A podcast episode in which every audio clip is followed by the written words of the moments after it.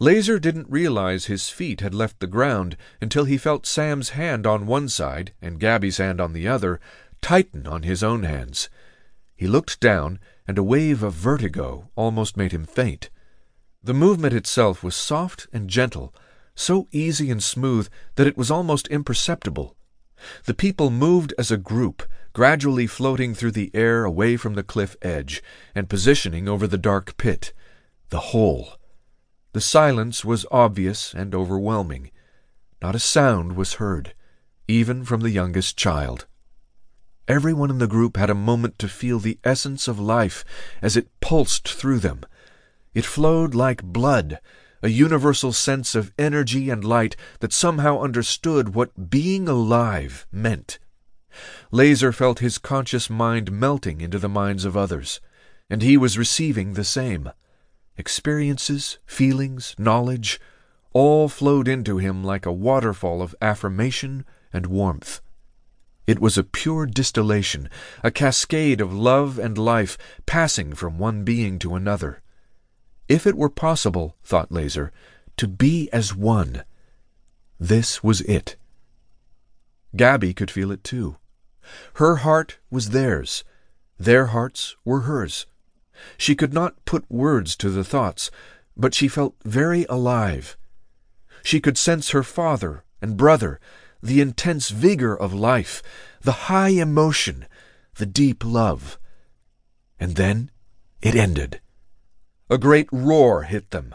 It pounded their eardrums in one hard blast. It sent them reeling.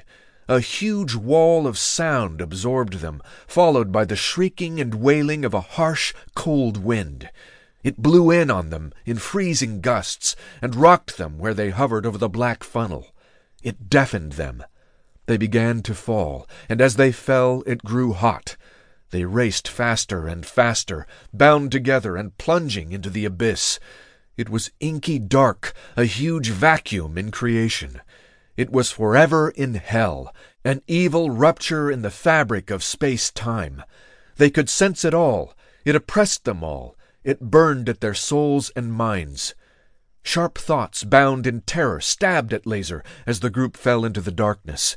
He tried to think of home, and of his dad and Gabby. He pulled up loving memories of his mother and the twins, but it was impossible. He couldn't stop the terror. His body was being pulled apart molecule by molecule. Cold, tiny knives were cutting him away piece by piece. Searing heat was burning his flesh.